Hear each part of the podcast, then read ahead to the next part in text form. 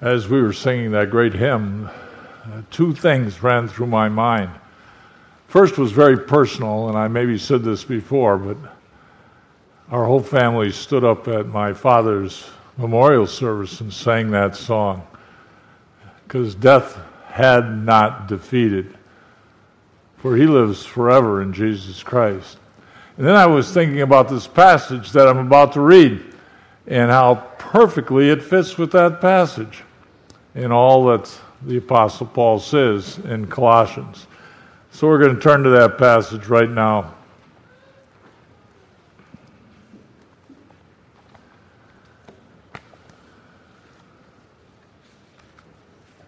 This is from Colossians chapter 2, beginning at verse 6. So then, just as you received Christ Jesus as Lord, continue to live in Him, rooted and built up in Him, strengthened in the faith as you were taught, and overflowing with thankfulness.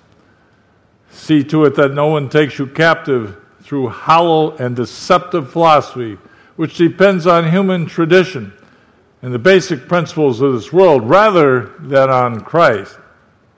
For in Christ, all the fullness of the deity lives in bodily form, and you have been given fullness in Christ, who is the head over every power and authority. In him, you were also circumcised in the putting off of the flesh not with circumcision done by the hands of men, but with the circumcision done by Christ, having been buried with him in baptism and raised with him through your faith in the power of God who raised him from the dead.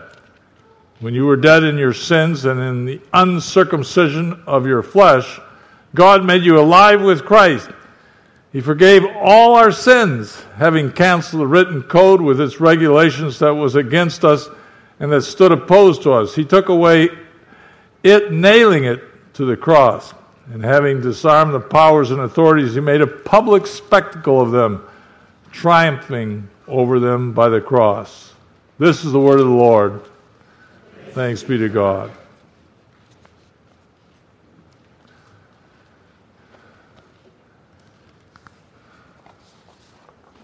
Most of us who grew up in the church are familiar with circumcision and what the Old Testament teaches about that, but not everybody knows about circumcision. And so I thought I would talk about that for a while and, and how the covenant of circumcision came about. Abraham was the first to be circumcised in the Old Testament because he was the father through whom the covenant was made to all the people. And so he was circumcised for this specific purpose to set him apart from everyone else and his family as well. So this was a sign given to him that they were God's people set apart for him and his service. Every Israelite male would be circumcised on the eighth day to be set apart for service in God's kingdom. Now, it was a sign, a sign to Abraham. It was a sign that he would see every day of his life.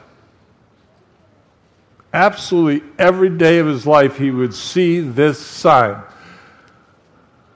I think that's one of the reasons why circumcision happened so that Abraham could never forget the covenant God had made with him. Many times every day, it would be right before him.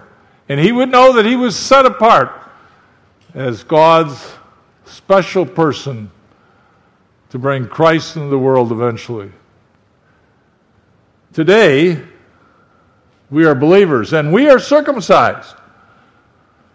Not by cutting off some flesh, but more significantly, by cutting off all flesh.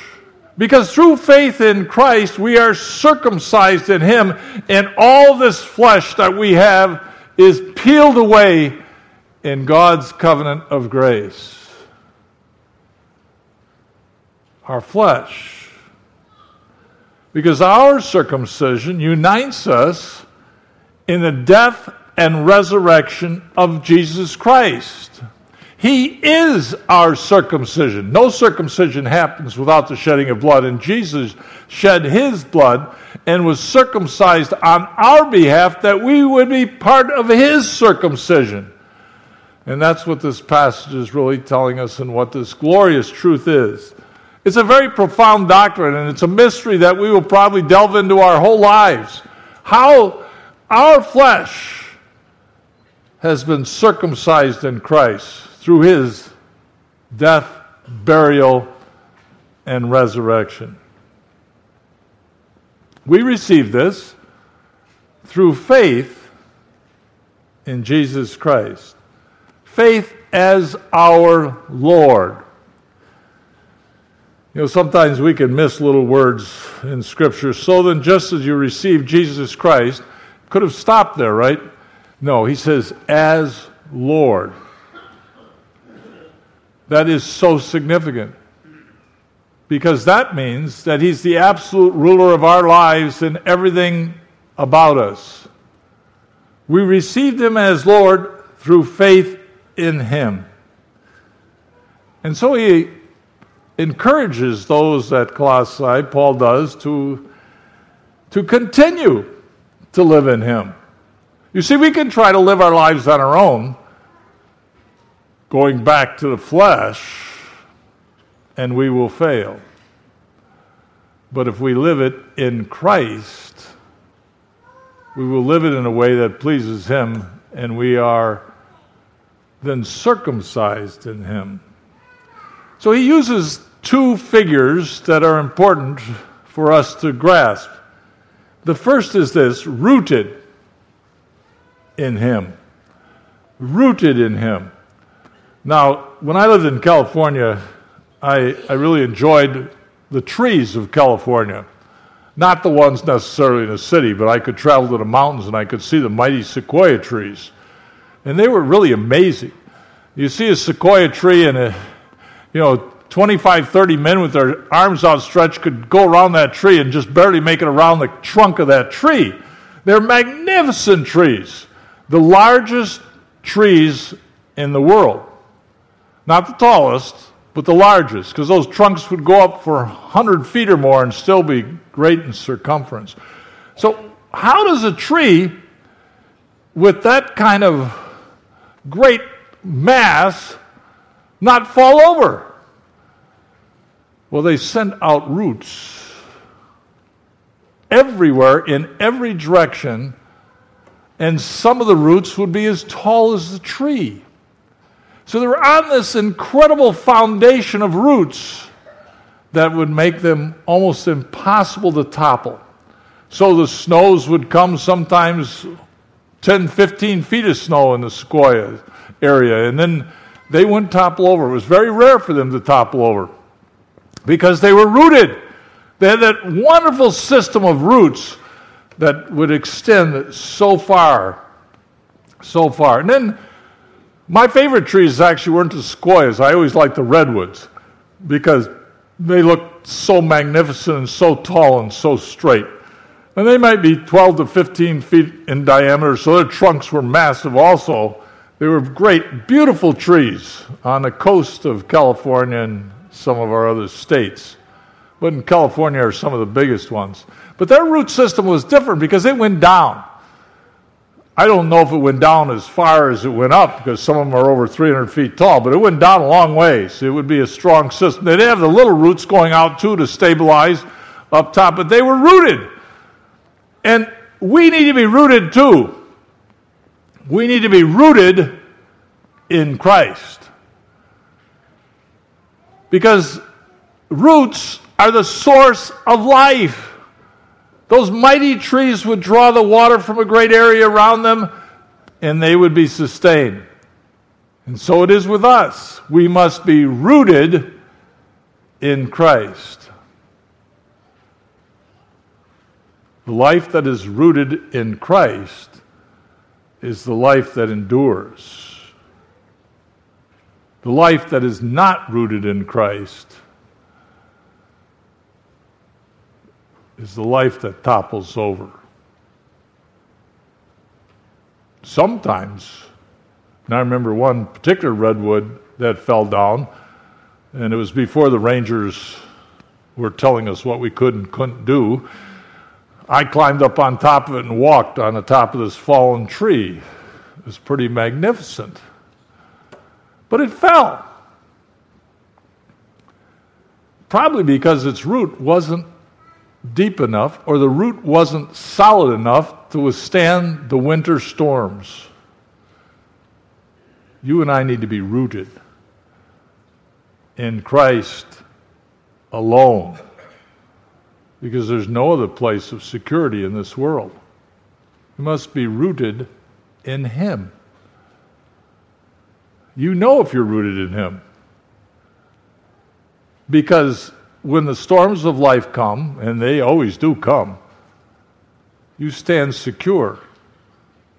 In fact, you can almost be joyful and laugh at them because you can't touch me. I'm rooted in Christ. I'm solid in Him. So that's the first picture that He gives us to be rooted in Christ, but then also to be built up in Him. To be built up in Him. And you have to do that by knowing Him more and more. You have to think of what you were taught. Look on verse 7 rooted and built up and strengthened in the faith as you were taught.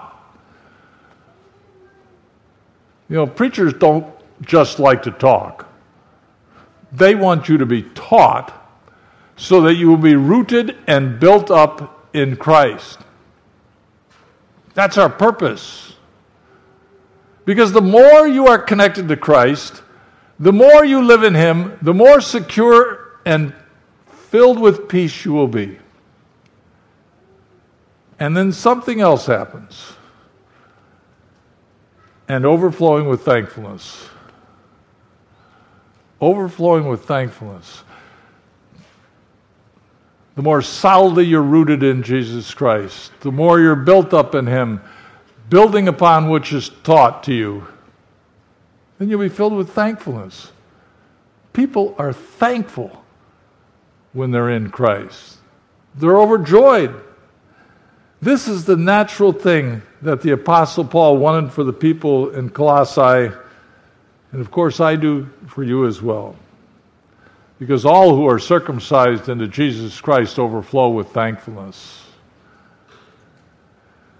But then he gives a warning do not be taken captive by all of these hollow and deceptive philosophies. Now, he doesn't mention them.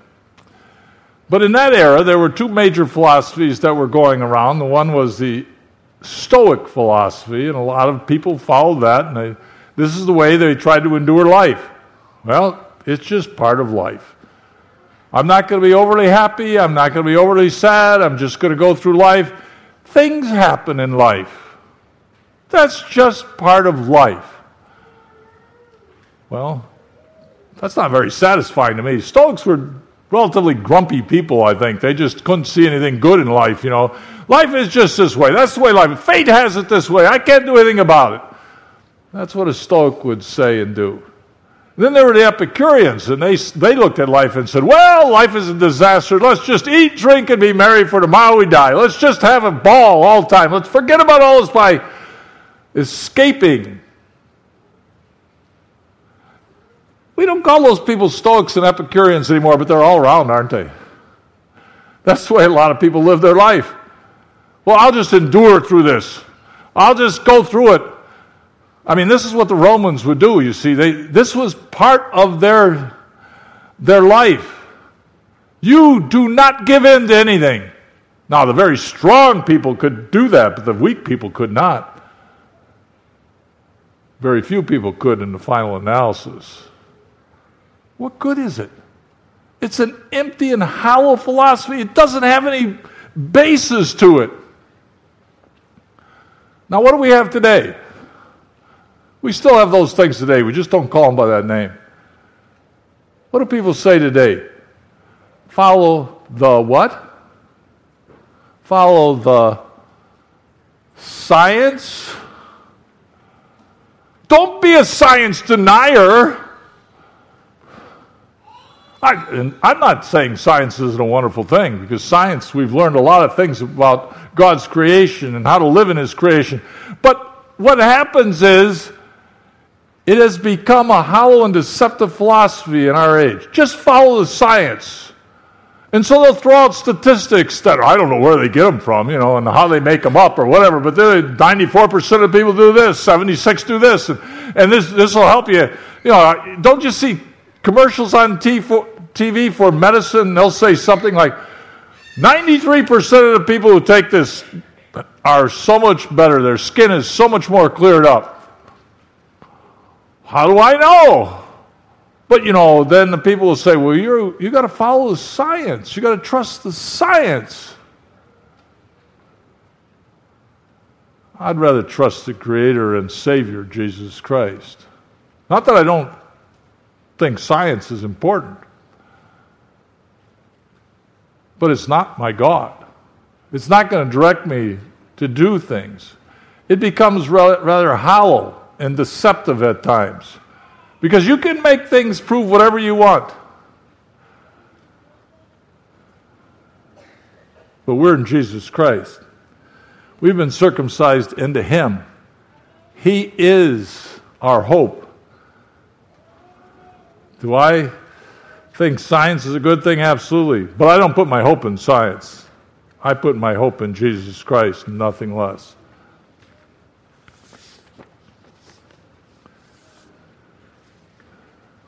Because in Christ, we find the fullness of God. And elsewhere in Scripture, he says he's the exact representation of God. So if you see Christ and you know Christ, you know God.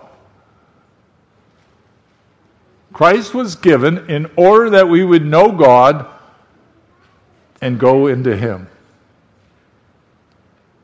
Through faith in Him, we too experience the fullness of God in Jesus Christ. And so it's so important to be in Christ, to be continuing in Christ. Because in Jesus Christ we were circumcised. Now I said it's not a flesh circumcision, it's a faith circumcision because we believe that the blood of Jesus Christ shed for us gives us all the benefits that Christ came to earn for us. It's so much better than the old covenant. That old covenant just pointed to Christ. Now, I doubt whether they knew Abraham, Isaac, Jacob, and all of the people who were circumcised after. I doubt whether they actually knew how it was pointing to Christ and what would happen. But that was the purpose of it to lead them to Christ and to lead us to Christ.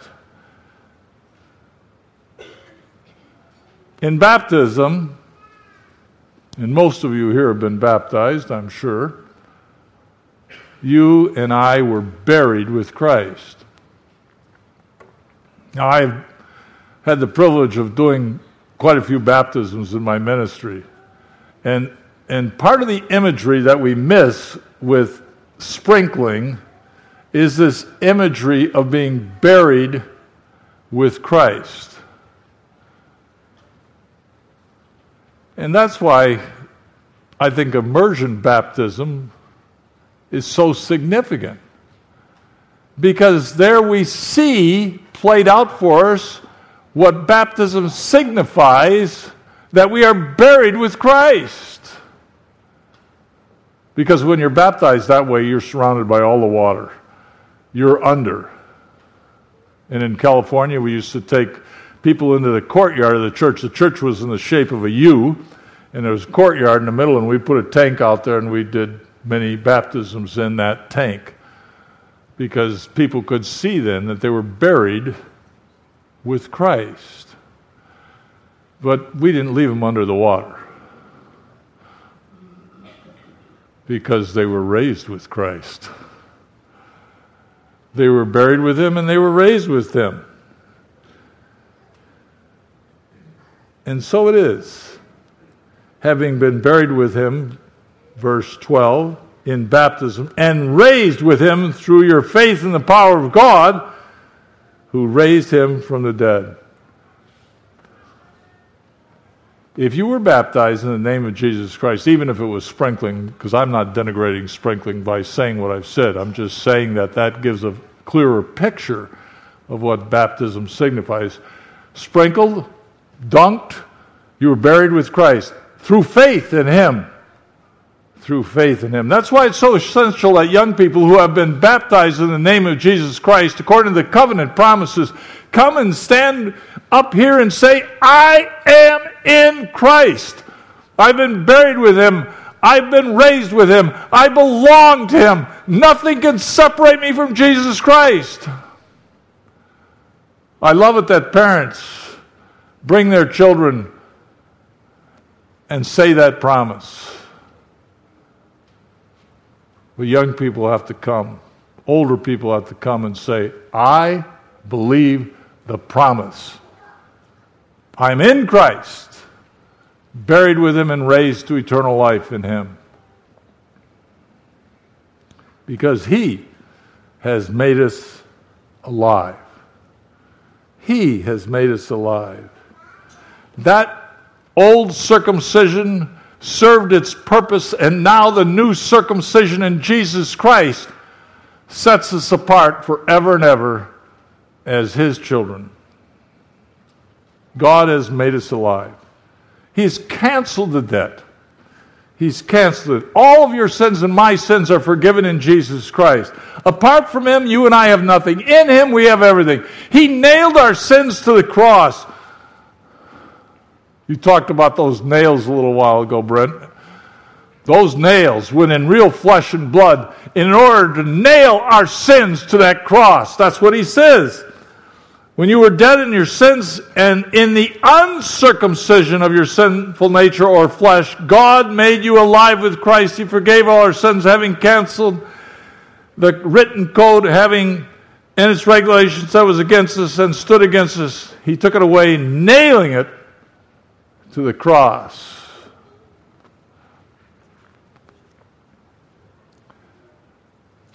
You, by faith, Believe that your sins have been nailed to the cross and that you are forgiven. And we are alive because we have been circumcised into Christ. Not only his death, but also his resurrection. And that cross made a public spectacle of all the authorities and powers of this world.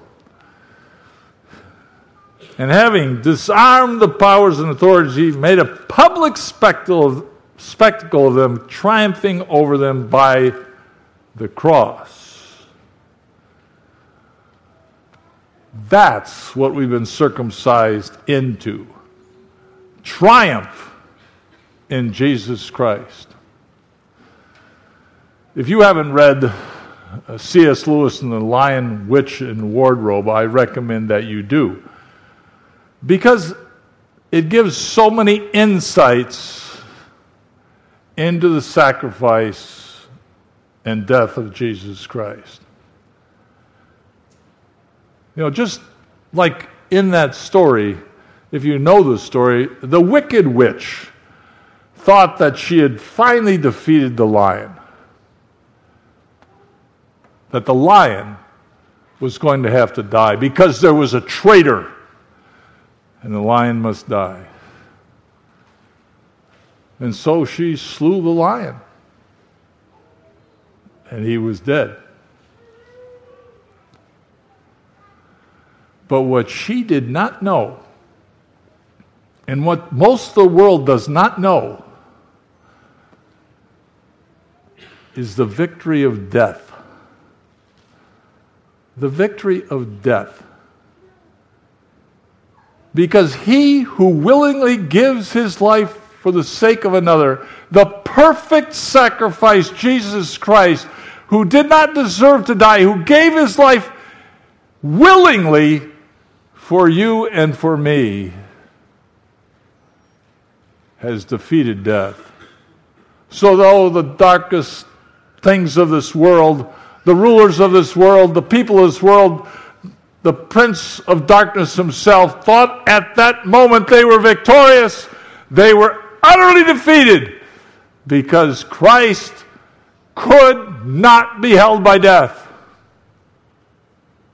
And he rose. He rose. And we are circumcised into him. He has ripped off our flesh in the great circumcision, and we are in Christ. We are in Christ. Maybe it's been many, many years since you testified that you believe in Jesus Christ. That truth has not changed. In fact, the older I get, the more I realize that all I have is that truth that Christ died, that Christ rose, that I am in Him through faith, that I have been circumcised, that I cannot be separated from Him no matter what. Nothing else makes any difference. And if you know that to be true for you and you have not professed your faith in Jesus Christ yet, don't wait. What joy it'll bring to this congregation to have some young people or even older people stand up and say, I believe in Jesus Christ. I've been circumcised into Him. His death and resurrection are my death and resurrection. I belong to Him for now and forever. Because the perfect circumcision has been achieved through Jesus Christ. I don't know about you, but even as I'm speaking, I'm just being overflowing with thankfulness that God would reach down to rescue me out of this situation that I couldn't do anything about. He loved you and me so much that He did not leave us in our sin, but He rescued us through His death, burial, and glorious resurrection. Continue, continue in Christ and in Him alone. Let's pray together. Father in heaven, may we all be deeply, deeply rooted in you. May our roots reach out to you in every circumstance of life. May we be so stabilized because we are in you that all the storms of life, whether it is sickness or death or hardship or peril, or any power or anything else will not be able to separate us from the love of God in Jesus Christ because we have been circumcised into Him. Fill us with your goodness and grace, that your name will be glorified forever and ever. Amen.